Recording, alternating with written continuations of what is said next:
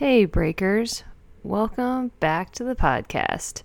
We are so excited to have another season that is full of stories, perseverance, healing, and of course, what it means and looks like to be a part of this conversation in our daily lives.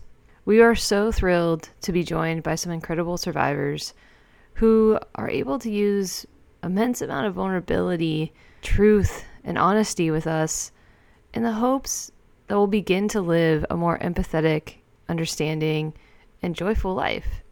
Their stories are raw and at times do go into pretty big details about the violence that they experienced.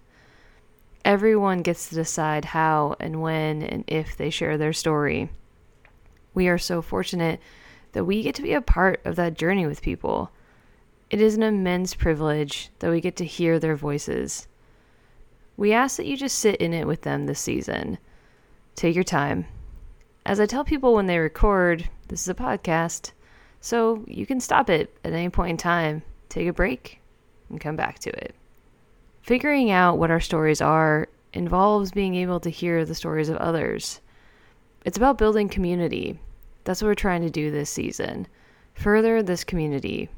Move us forward into spaces where we know we're not alone into spaces where we know that we can be a part of the change when it comes to interpersonal violence, into a space where we know that by hearing these stories, we're helping not only ourselves, but also the survivors. We're here to break the silence. So I hope that's what you'll do this season. That you won't just listen, that when you're done with an episode, you talk about it. You invite other people into the conversation with you. We appreciate you being here. We appreciate the fact that we get to do a season two. And as always, we couldn't make this happen without all of the people that show up every single week to record their stories, and we couldn't make it happen without all of you.